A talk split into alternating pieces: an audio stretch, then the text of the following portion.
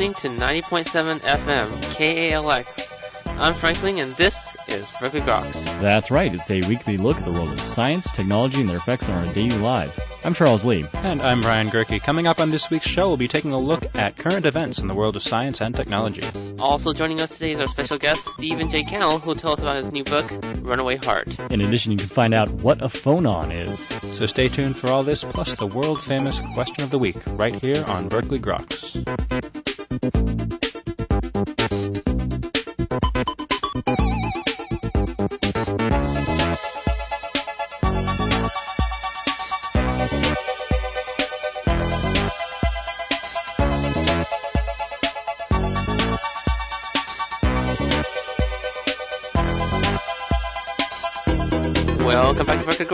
Groks. I'm Franklin. And I guess that makes me Charles Lee. Making me your very own Brian Gerke. Wow. Welcome back. Our Oh, very own. Brian Gerke. Yeah. Our very own. I thought you were a figment of our imagination for a while. I hadn't seen you for so long. Well, I'm just sort of floating out there in Or, radio or maybe land. we're a figment of his imagination. You think? So anyone see any good movies lately? Oh, No, I've been sitting I in my Hulk. room looking at my wall. Oh, the Hulk. the Hulk. The Hulk. Actually, you know, looking at your wall might be better than some of the films that are out there right now. oh, but the Hulk was, of course, filmed at LBL. Indeed. Yeah. But speaking of LBL, here's a story from LBL. Oh, what a segue. Oh, wow, that was. I didn't even see that one coming. So there's a story about lithium, and it's for uh, you know lithium is good for people with bipolar disorder, you know people who get violent once in a while, Okay. like the Hulk. So LBL has first recorded images of uh, lithium from a transmission electron microscope. They haven't seen lithium before in a transition electron microscope? No, because it's so small. So right Ah. now, uh, besides helium and hydrogen, lithium is the smallest element that they were able to observe Okay. using an electron microscope.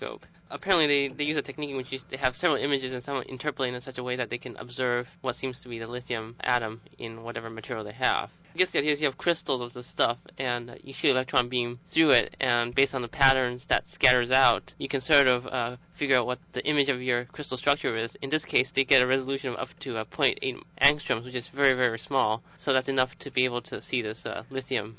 But the real reason why lithium is so interesting is because um, it's been using lithium uh, batteries, other materials for energy storage. And if you can observe and you know figure out how this stuff works in the material, we could probably design better uh, batteries in the future. So this is the main driving force for trying to uh, observe these systems. If people want to learn more about the uh, the structure of lithium, They can go to the July issue of Nature Materials. To the July issue of Nature Materials.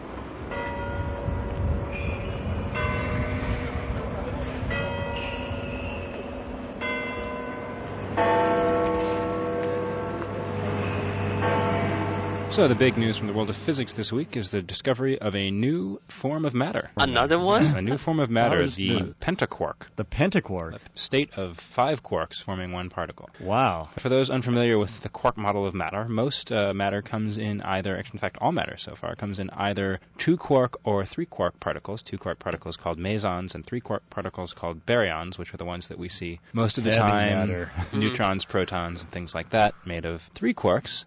And it's long been thought that if you could smash together a meson and a baryon hard enough, that you'd get them to coalesce into a five quark particle mm-hmm. called a pentaquark. And this has recently been discovered by the SPring-8 Physics Lab in Japan, and then confirmed by people working at the Jefferson National Laboratory in Virginia. So this is at very high statistical significance, which is Mhm. the sort of currency in particle physics. Right. They've got, for those who, who care about these things, Jap- the Japanese people found a statistical significance of 4.6 standard deviations, and the people in Virginia got 5.4 standard deviations, which is enough that we are well more than 99.9% sure that this is this Right. has actually been found. thing. Yeah.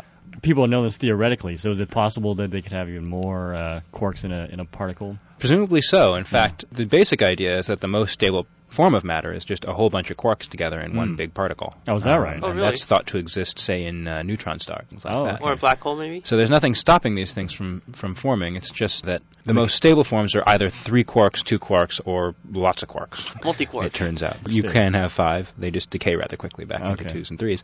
Anyway, if people are interested in knowing more about this, they can take a look at the July 4th issue of Physical Review Letters, out soon at a newsstand near you.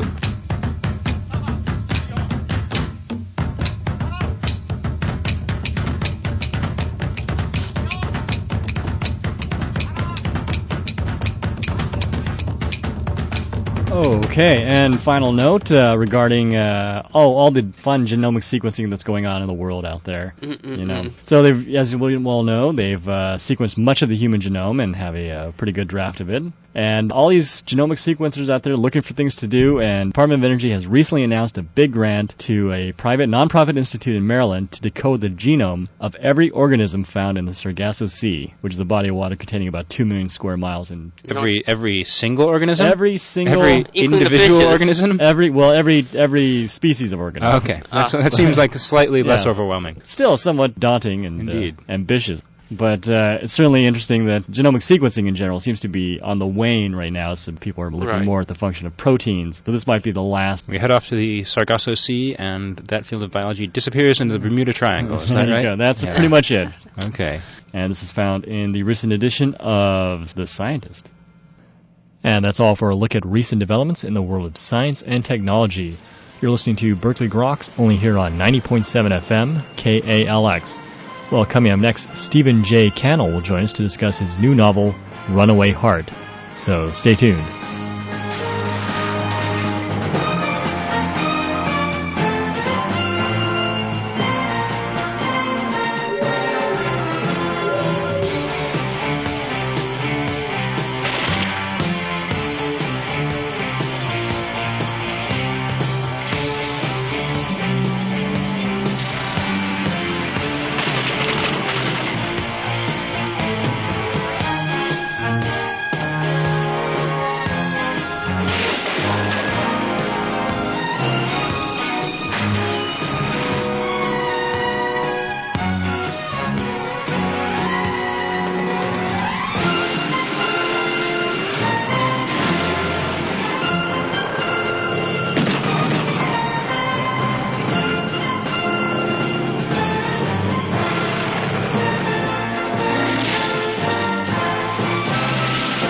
Welcome back to Berkeley Groks, only here on 90.7 FM, KALX. Well, what if the military's foot soldiers were not our sons and daughters, but genetically engineered animals programmed to kill with superhuman strength and speed, and just enough intelligence to follow orders blindly? Well, that's the question posed in Runaway Heart, the new novel by Stephen J. Cannell, who is the prolific Emmy award-winning writer, producer, creator of such television hits as The Rockford Files, The A-Team, 21 Jump Street, Wise Guy and the Commish, and he's also the author of the New York Times best-selling Shane Scully novels, The Tin Collectors, The Viking Funeral, and Hollywood Tough. He's uh, on the program today to discuss his brand new book, Runaway Heart, and some of his uh, previous productions. Uh, Mr. Cannell, thank you very much for joining us today on Brook Rocks. Well, thanks for having me on. Uh, it's really our pleasure.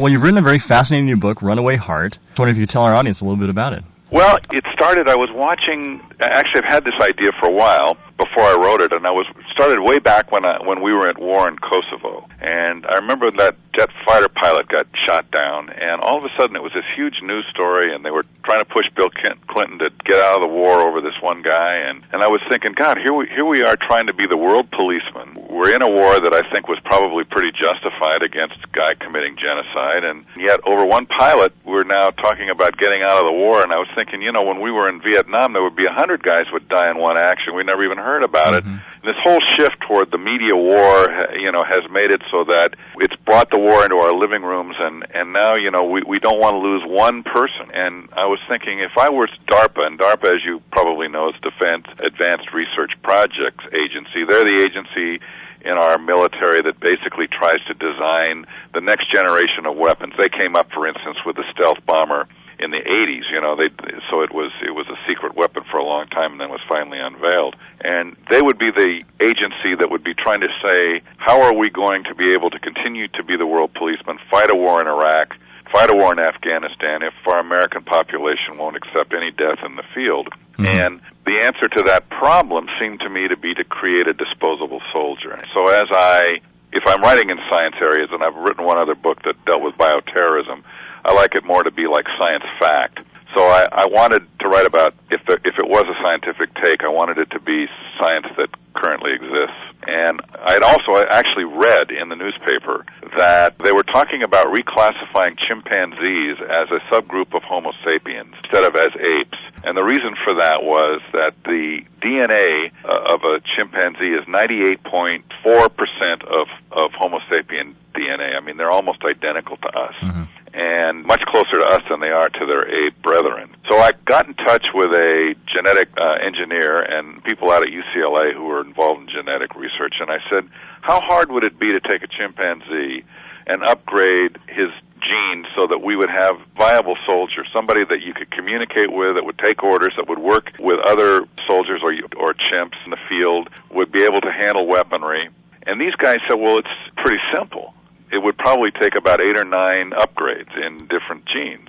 And we started to talk about what they were, and it would be communications upgrades, it would be some brain protein to improve the quickness of thought, a certain physiology.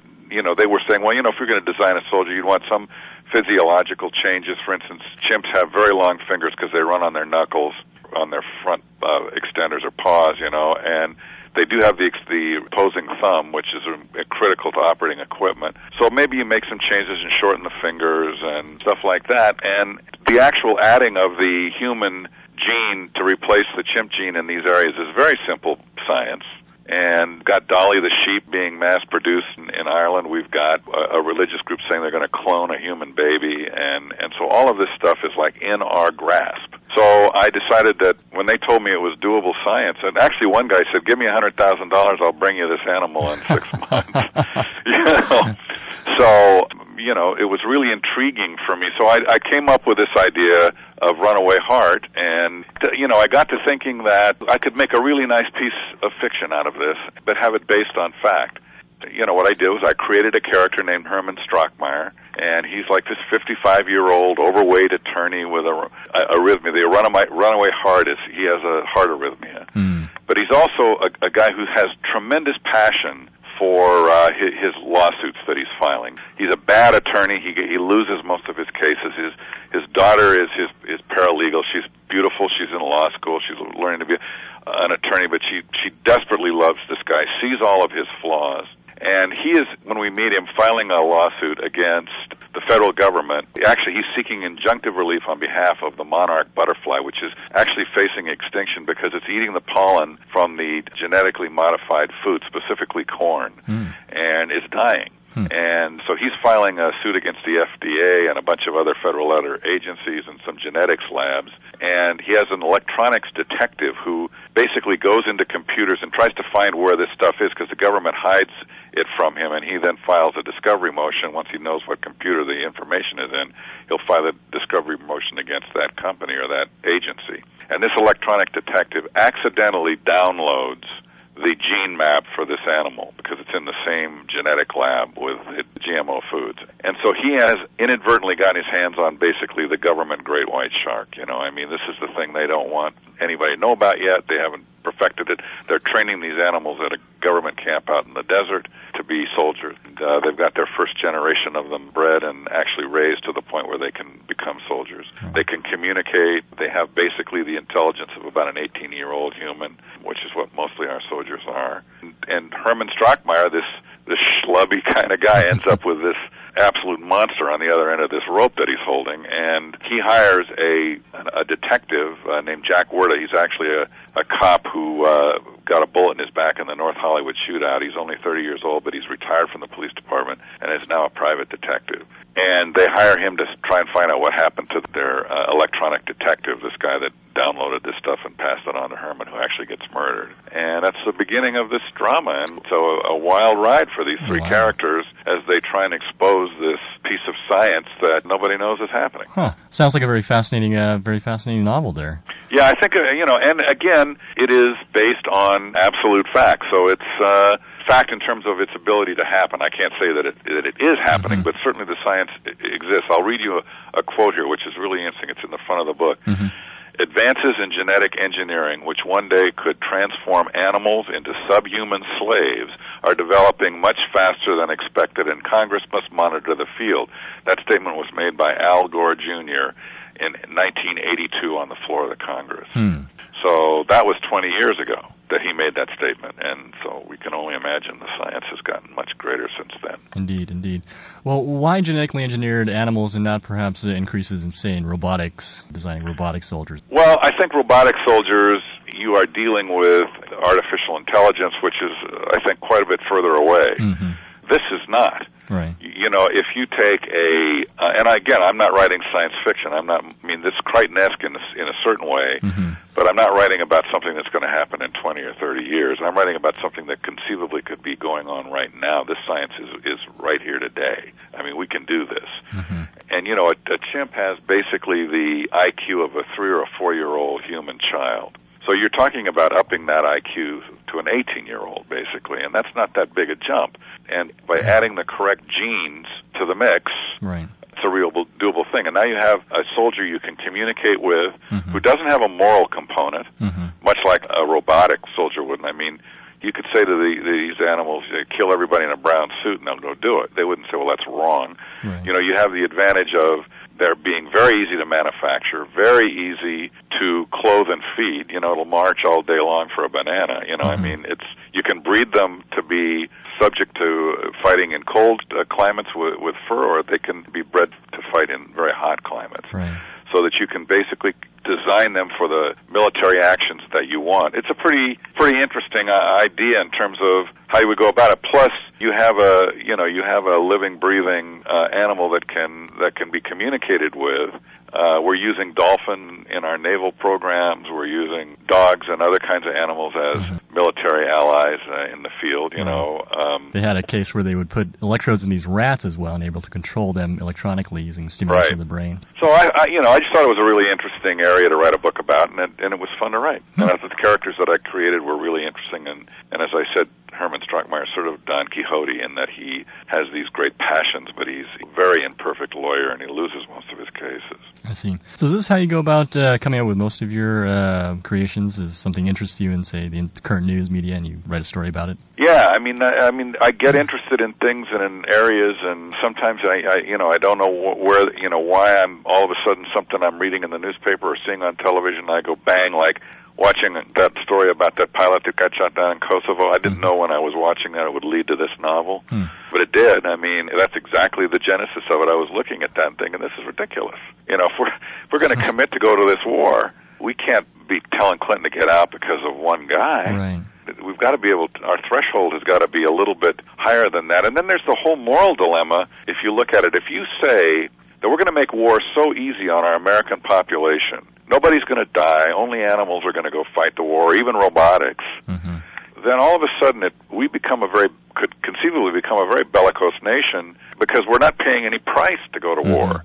You know, well, let's just go. Let's hey, while we're at it, why don't we take Iran? Hey, while we're at it, why don't we go get Jordan? Why don't we get Yemen? And, and all of a sudden, you know, there's no price to be paid. I think it's in a strange way probably a good counterbalance on war that we're going to lose some children if we decide to fight one because it puts pressure on our government to be more careful about what they're going to do. Mhm. And if we make it too easy, then maybe we, we, we're, we're creating something that we don't want that's on that side. So all of those things are sort of explored in this novel. hmm Yeah, well, certainly, perhaps one of the, the reasons with, of the ease with which we went to Iraq was that we were uh, so confident about our abilities to go in and not uh, lose any men because of our technology. Yeah, and, and in fact, that proved out to be true. But we are now losing a guy a day over Right, there, you know, right. and not not that that's a lot of people compared to Vietnam, hmm but there is an expense, you know, and there are reasons why people are saying let's get out or we didn't have a good plan and they don't want to lose our children, our men and our women, you know, our young men and women. So I think that's probably a good counterbalance on on our military and on our government.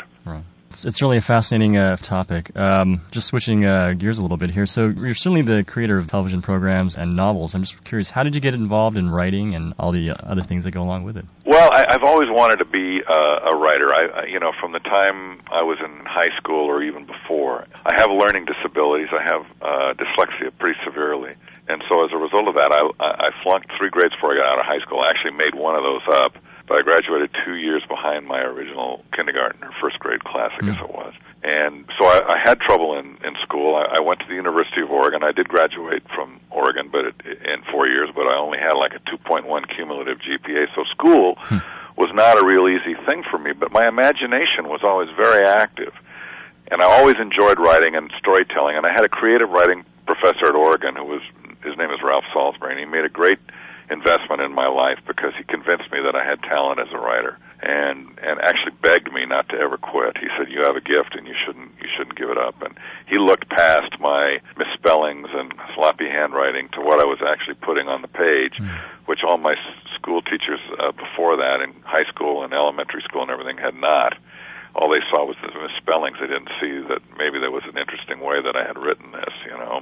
And so it was tremendous upper for me to have a teacher tell me that I had a gift. And and I I always wrote after I graduated from college I got married and had started my family. And I was working for my dad. I was driving a furniture truck but I would come home every night and write for 5 hours. And what I decided to write was television scripts because I thought gee they use so much material in television. I can maybe if I'm, I was a pretty good salesman I'm, I'm fairly social and mm-hmm. Get along really well with people I thought gee you know if I can ever get in an office with one of these guys, I'll bet I could sell them one of my ideas. And lo and behold, after about five or six years, I started to get some appointments, and and I started to sell. And and within a year or two after that, I was put under contract to Universal as a writer. And and shortly after that, created the Rockford Files and Baretta and Baa Black Sheep and a whole mm. bunch of shows at Universal. And then in 1981, I left my contract at Universal. I'd been there for eight years and I formed the Cannell Studios, which was a completely private movie studio, television studio, and we built that up to become the third largest supplier of television in Hollywood. Hmm. I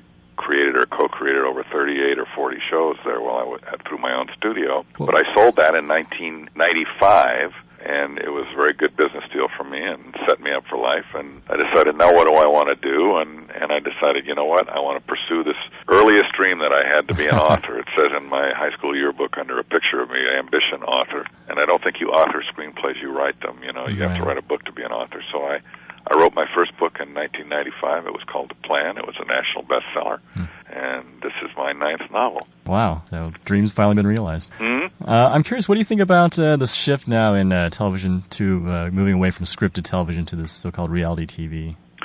Well, you know, I, I obviously, like most people who have been working in scripted television, don't like it. It's mm-hmm. hard on our creative community. It's hard on the actors. It's hard on the you know, on the writing and producing the crews, everybody that's in this business. But on the other hand, it's not a good idea to, uh, I think, to look into somebody else's bag and go, oh, there's nothing good in there. I mean, there's some good reality television, and and there's some that's not. But there's some television, scripted television that's not very good either, you know. And I think that what we have to do as creators of television is we have to make sure that we're not getting lazy, that we're not following old formulas, that we continue to break it up. I mean, we get a show like Six Feet Under mm. or The Shield or Sopranos.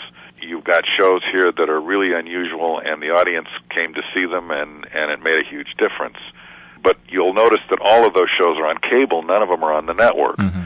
And what I think has happened at network television is that they've been trying to do Friends over and over again. You know, mm-hmm. they know that's a huge hit, so they'll call you in and they say, "Can give us Friends in a firehouse, or give us Friends in a police station, or give us Friends in a in an ER room, or give us Friends in a this or a Friends in a that." You know, and it's like you end up doing kind of recombined ideas and so when the network sees it they goes oh this is great it's friends you know and when the audience sees it goes this is terrible i've been there i've seen this it's it's it's i, I don't want to watch this show right. and so they've been losing network shares and at the same time been passing on these very shows that i mentioned like the sopranos which was originally written for fox hmm. by david chase hmm. and they wouldn't program it nor would nbc nor would abc nor would cbs so he took it to hbo and redefined television. I think it's a terrible shame that one of those networks didn't have the guts to put that thing on, but they were saying, well, it's not Friends, you know. Uh, if they would do it, they would say, can't we do Friends and the Mafia? you know, can't these all be young, kind of attractive? Can't they be, can there be some really hot looking women and, no, Tony Soprano's 55 and he's on Prozac and his wife isn't gorgeous. She's pretty, but she's not gorgeous. You know, his daughter hates him and she's a little overweight. I mean, you know, it's all that's the way David's mind works, right. and that's what made it special. And the fact is, it does apply. It does uh, resonate with a with an 18 to 34 year old audience. They they do like it. Sopranos has a really good 18 to 34 year old demo. Mm-hmm. That was why the networks didn't program it because they thought it would, with old actors in it that it would only appeal to old people. Well, they were wrong. Mm-hmm. You know, so we need to be more risk taking in our dramatic television, and uh, and I think if we do that, and the networks will put fresh and innovative ideas on and take a little risk, that they will find that it will, in the long run, bring uh, viewers back to them. I certainly hope so. Well, we're certainly running a little out of time. I'm just curious, uh, what's coming up in the uh, projects for you? Well, I'm I'm uh, I obviously I'm writing one, or in in this case this year I've got two novels come out coming out this year. You know, but I'm writing a book a year and doing some feature films. Staying my acting career in the last ten years has sort of been doing pretty good. So I get like three or four acting jobs a year. So I go do those, and I'm having a really good time. You know, I'm doing exactly what I want to do, which at, at my point in life is is exact is a good thing. You know. Uh, Great, excellent. Well, we wish you best of luck uh, with uh, careers of the novelist, and uh, wish all of our other listeners to go out there and get Runaway Heart, uh, your brand new novel. And uh, Mr. Cannell, thank you very much for joining us today. Thanks for having me on. All right. You were just listening to novelist, television producer, and actor Stephen J. Cannell discussing his new book, Runaway Heart, which is available in bookstores now. You're listening to Berkeley Groks only here on 90.7 FM, KALX. Coming up next, you can find out just exactly what is a phonon. So stay tuned. Look at what's happened to me. I can't believe it myself. Suddenly I'm up on top of the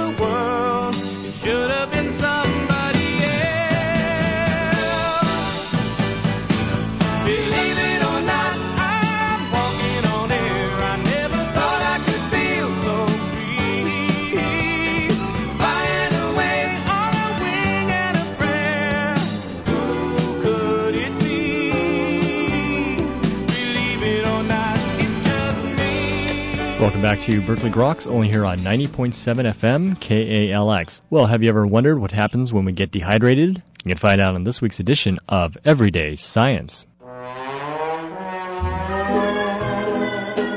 Ever wonder what happens when we become dehydrated? The answer can be found in Everyday Science.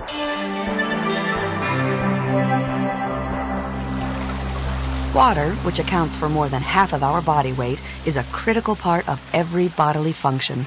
Obviously, we can't cover everything, but starting with the mouth, let's get the lowdown on just what happens when we're low on water.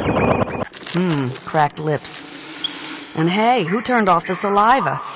Now, heading into the throat, notice that there's not much mucus production going on. That's because water is a key ingredient of mucus, so the normally lubricated vocal cords are pretty much left high and dry. Meanwhile, up in the eyes and nasal passages, the lack of mucus is also causing itchy drought conditions that will worsen as dehydration continues. Continuing into the stomach, the normal healthy flow of digestive juices has slowed to a drip. And in the kidneys, the lack of water in the organ itself, as well as in the body's solid waste, has pretty much brought the elimination process to a halt. Besides interfering with all these bodily functions, dehydration also affects the body at the cellular level, which, if not relieved, is when things really get serious. Here in the cells, vital deliveries of oxygen, vitamins, and other nutrients from the bloodstream are barely trickling in because less water means less abundant and less free flowing blood. In fact, the average person will survive no more than three days without water. Well, hope we quenched your thirst for knowledge today. Thanks for being a part of Everyday Science. Everyday Science is part of Bayer Corporation's national education program, making science make sense. Oh, Everyday Science Lady, you know, you could dry me out any day. And now for the answer to last week's question of the week, it's our good friend Brian Gerke. Brian? And the answer to last week's question of the week what is a phonon? A phonon is a term that uh, follows from the term photon, where a photon is a quantum of light energy. A phonon is a quantum of sound energy. Uh, in a similar sort of way, you have a sound wave that acts as a particle in a quantum sense, in the same way that a light wave acts as a particle in a quantum sense, and that's what a phonon is. Okay, and now here's a Tokyo Kid with this week's question of the week. What is the density of the universe? If you know the answer or just think you know the answer, email us at groks at hotmail.com. You might not win anything, but your weight might come off your mind. And that's all for this week's edition of Berkeley Groks. Make sure you tune in next week for more from the world of science and technology. If you'd like to contact us, you can do so at groks at hotmail.com. For Berkeley Groks, I'm Brian Gerke. And I'm Franklin. Make sure you also see us on the web at www.groks.net. And I'm Charles Lee. Have a great afternoon and stay tuned for more music with your host, Mr. Pixel.